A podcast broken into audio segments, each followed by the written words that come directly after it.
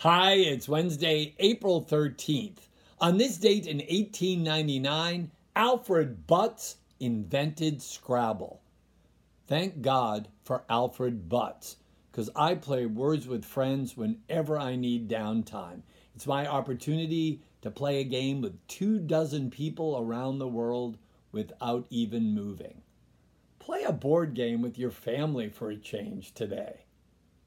How many points do you get for quiz?